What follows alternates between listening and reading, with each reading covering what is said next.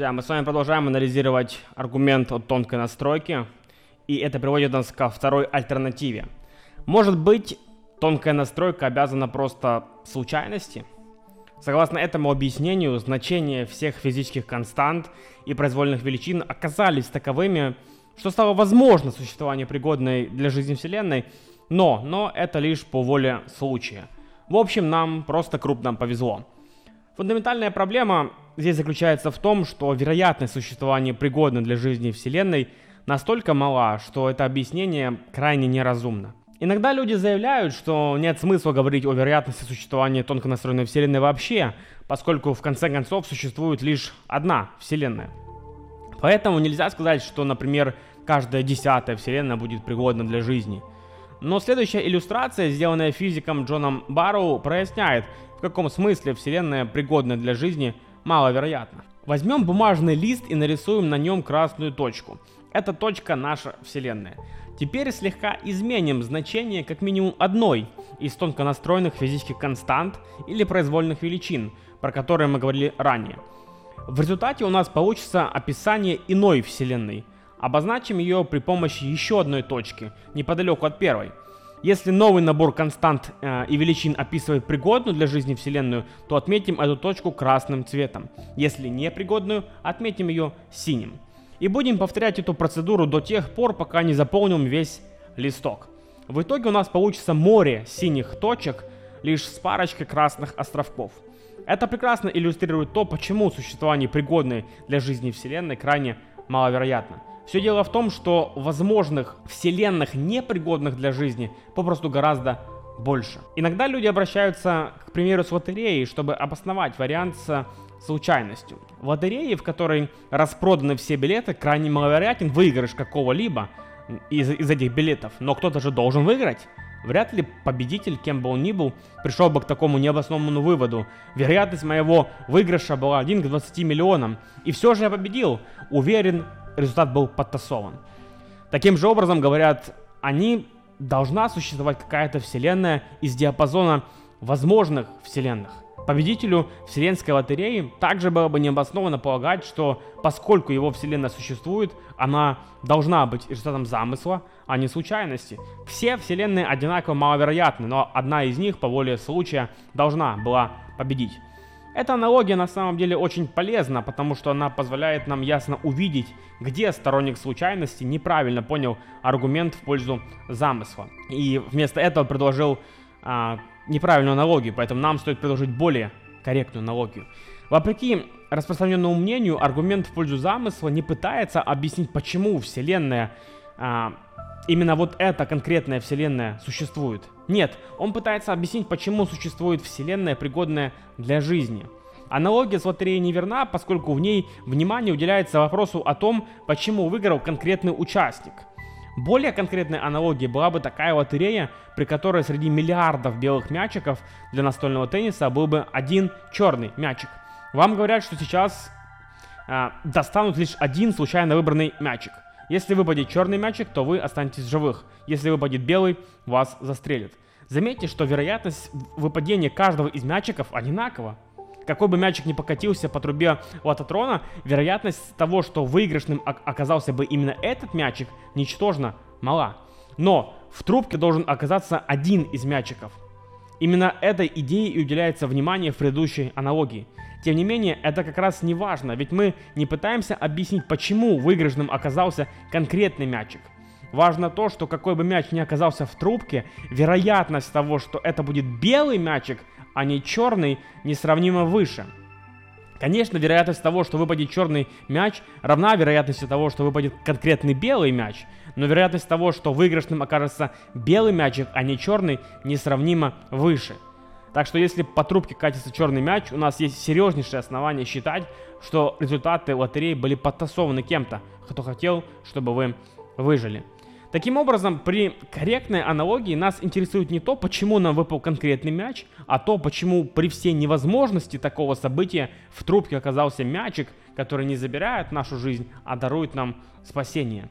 Просто сослаться на то, что какой-то из мячиков должен был стать выигрышным, здесь уже не получится. Вернемся ко вселенным.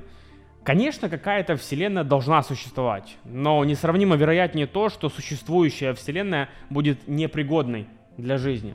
Так что нам все еще нужно какое-то объяснение, почему существует пригодная для жизни вселенная, а не какая-либо иная.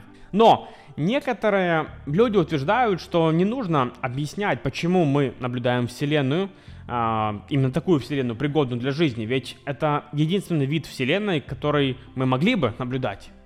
Если бы Вселенная не была бы пригодна для жизни, нас бы здесь не было, по всей очевидности, и поэтому некому было бы удивляться. Это так называемый антропный принцип, который гласит, что мы можем наблюдать только те свойства Вселенной, которые совместимы с нашим существованием. Но подобное рассуждение логически некорректны. Тот факт, что мы можем наблюдать только Вселенную, пригодную для жизни, не устраняет необходимости объяснения того, почему существует Вселенная, пригодная для жизни. И снова помочь нам понять это может иллюстрация. Представьте себе, что при выезде за границу вас арестовали по сфабрикованному обвинению в контрабанде наркотиков. Вас приговорили к расстрелу и поставили перед шеренгой из 100 опытных стрелков, которые целятся вам в сердце. Вы слышите команду «Целься! Приготовься! Огонь!» и слышите оглушительный винтовочный залп. А потом вы осознаете, что, о чудо, вы остались живы, потому что все 100 опытных стрелков промахнулись. И к какому выводу вы придете? Ну, наверное, в том, что они все промахнулись, нет ничего удивительного. Ведь если бы они не промахнулись, некому было бы этому удивляться. Но поскольку я жив, мне следовало ожидать, что они все промахнутся. Никакого объяснения больше не нужно. Конечно же нет. Это правда, что вас не должно удивлять, что вы не замечаете, что вы мертвы, поскольку если бы вы были мертвы, вы не смогли бы этого увидеть но вы все равно должны удивляться тому, что замечаете, что живы в свете невероятной маловероятности того, что все стрелки промахнутся. В самом деле, вы, вероятно, придете к выводу, что все они промахнулись намеренно, что все это было спланировано кем-то по какой-то причине. Поэтому такое объяснение, а, по сути, просто не является объяснением. Это просто отказ от объяснения. Нам необходимо объяснить, почему мы живем именно в такой пригодной для жизни Вселенной. Таким образом, теоретики пришли к выводу, что антропный принцип не может устранить необходимость в объяснении тонкой настройки, если только его не объединить с гипотезой множества миров. Согласно этой гипотезе, наша Вселенная всего лишь один из членов мирового ансамбля или мультивселенной случайно упорядоченных вселенных. А, даже предположительно бесконечного числа вселенных. Если все эти другие вселенные действительно существуют, то тогда случайно где-нибудь в мировом ансамбле могут появиться миры, в которых возможна жизнь. И поскольку только тонко настроенные вселенные содержат в себе наблюдателей, то любые наблюдатели, существующие в мировом ансамбле, естественно, будут наблюдать свои миры э, как тонко настроенные вселенные. Поэтому для объяснения тонкой настройки нет необходимости. Э, и нет необходимости обращаться к замыслу. Это просто чистая случайность. Что ж, один из путей ответить на гипотезу множества миров — это показать, что сама мультивселенная также нуждается в тонкой настройке. Ведь для того, чтобы быть научно обоснованной, ей необходимо предложить некий правдоподобный механизм по созданию множества миров.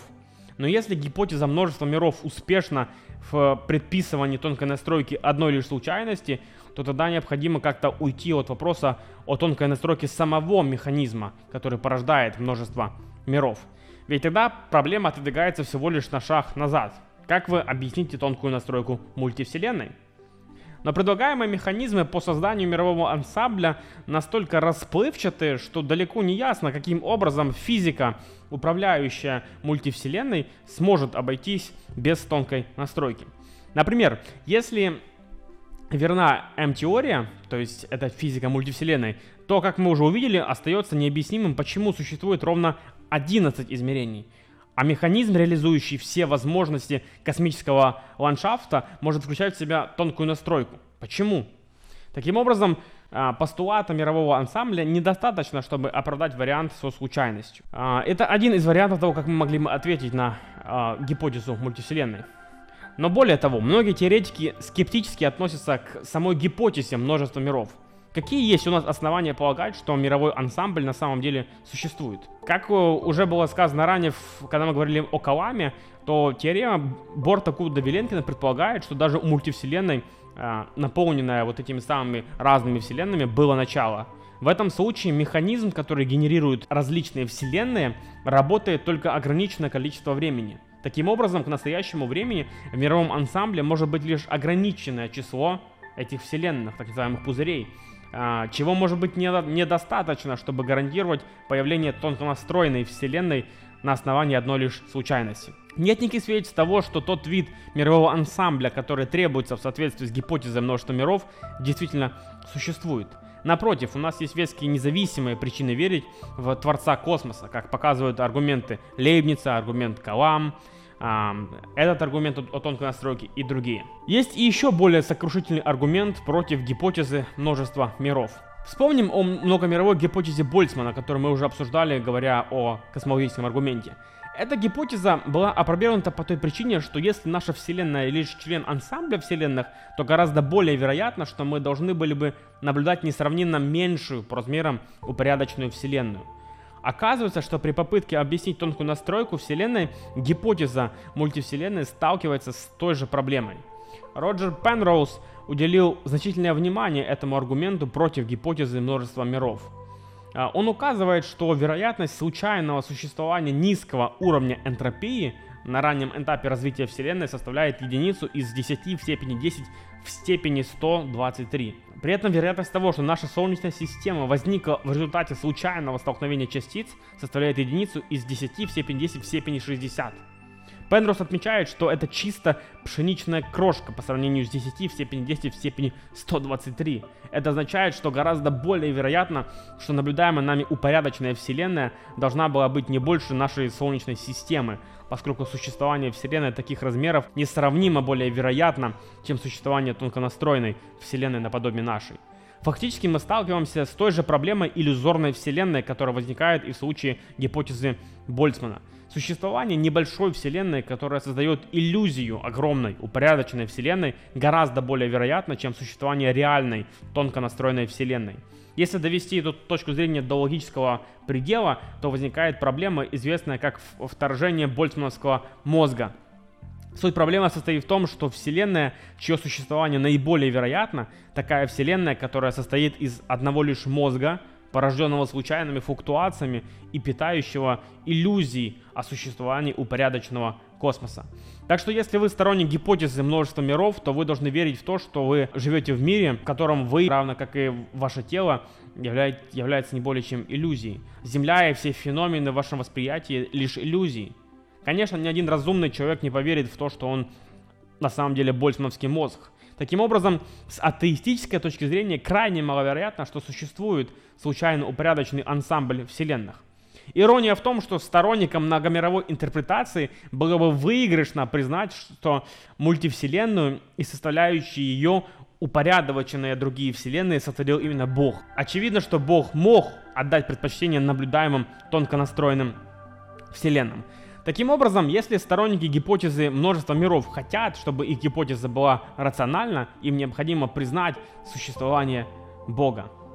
Крушение гипотезы множества миров знаменует и падение последней линии обороны вокруг варианта со случайностью.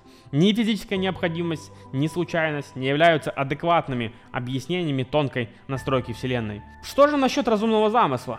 Можно ли сказать, что это объяснение лучше, чем физическая необходимость или случайность. Критики гипотезы разумного замысла иногда возражают, что в рамках этой гипотезы не объясняется существование самого Творца Вселенной. Это возражение Ричард Докинс назвал центральным аргументом своей книги «Бог как иллюзия». Он формулирует свой аргумент следующим образом.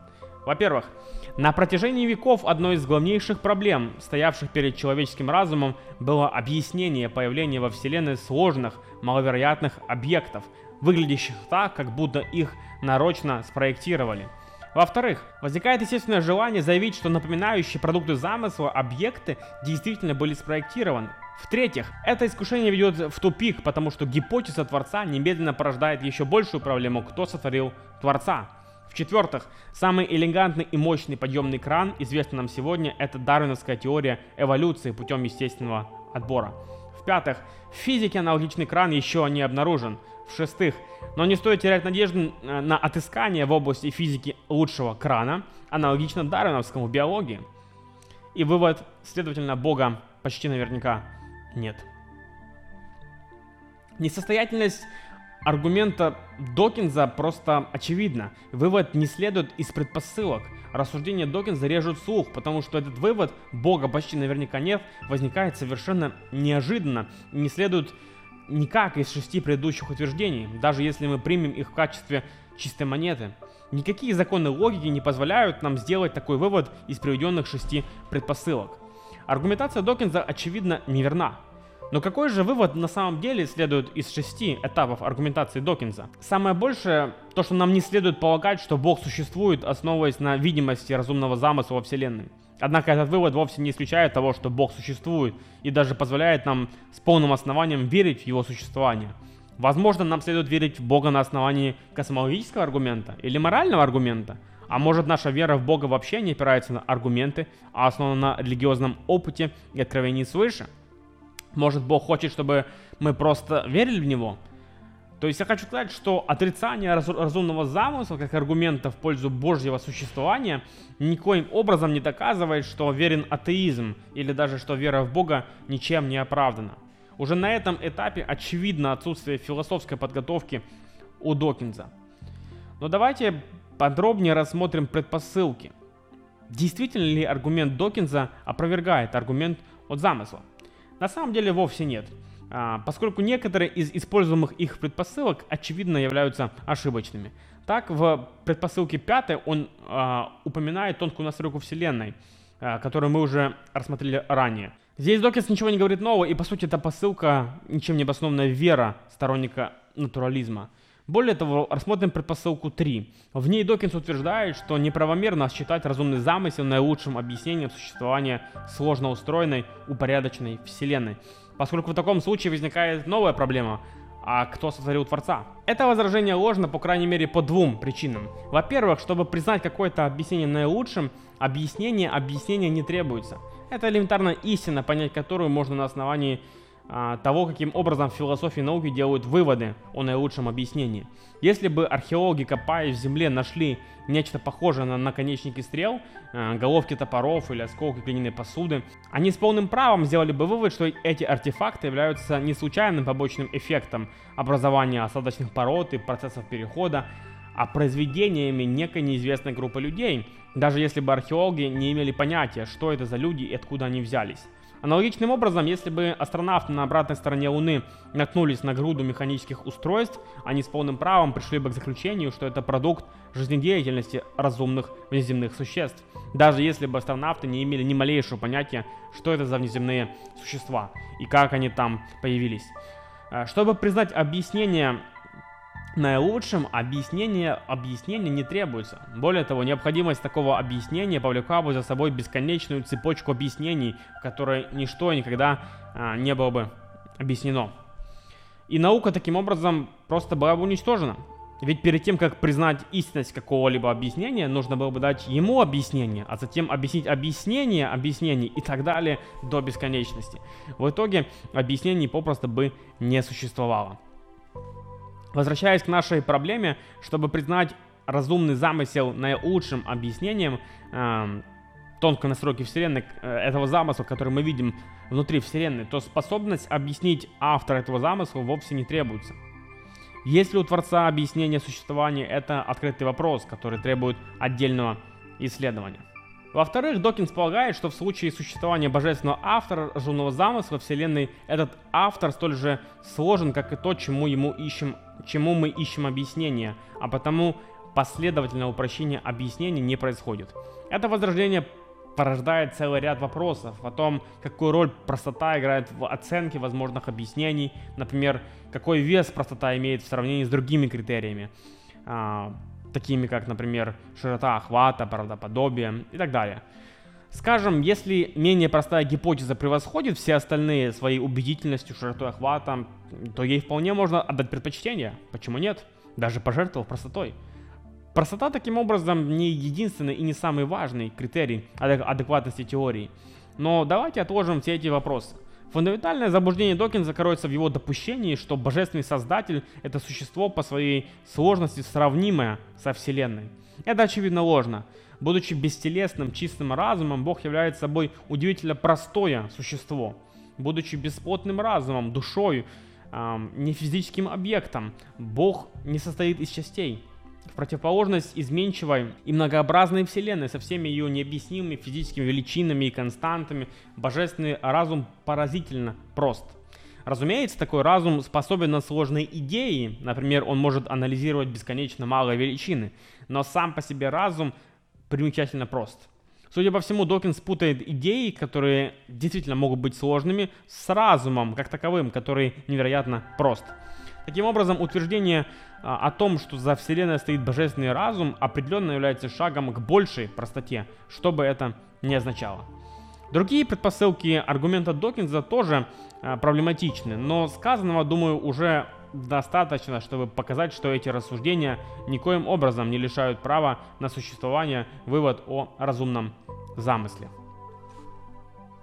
Поэтому, видя, видя тонкую настройку Вселенной, мы можем с полным правом сделать очевидный вывод, что за этим стоит некий замысел. И это тем более никак не может оправдать атеизм Докинза. Один из атеистов, Квентин Смит, а, не, не церемонясь, назвал а, худшим атеистическим аргументом в истории западной философии доводы, доводы Стивена Хокинга против существования Бога, приведенные в его книге «Краткая история времени».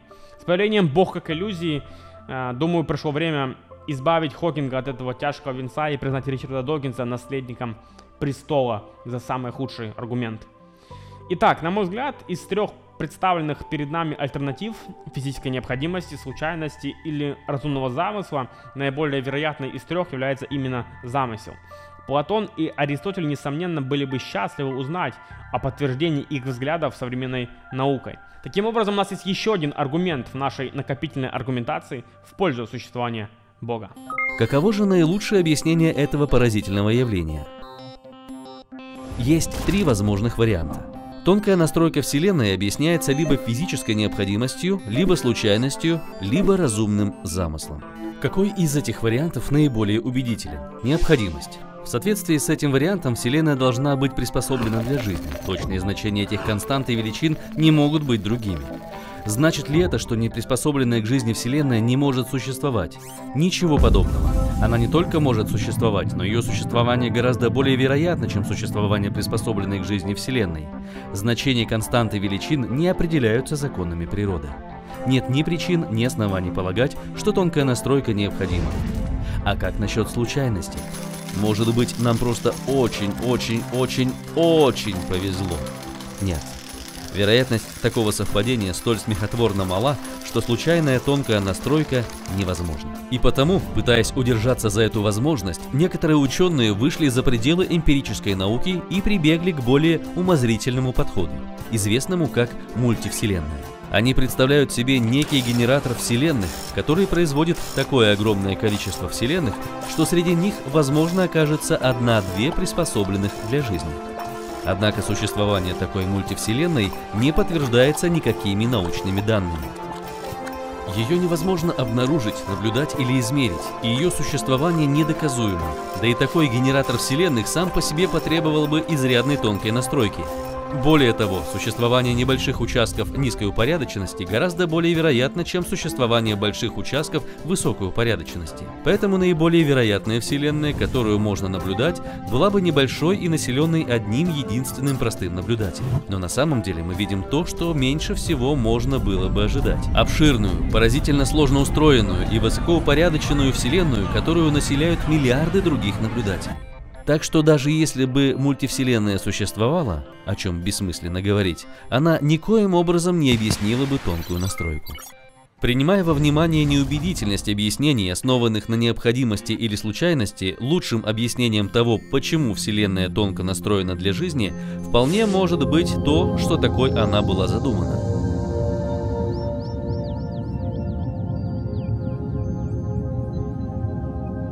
Истолкование фактов на основе здравого смысла указывает на то, что с физикой поигрался какой-то сверхразум, и что в природе не существует слепых сил, о которых стоило бы говорить.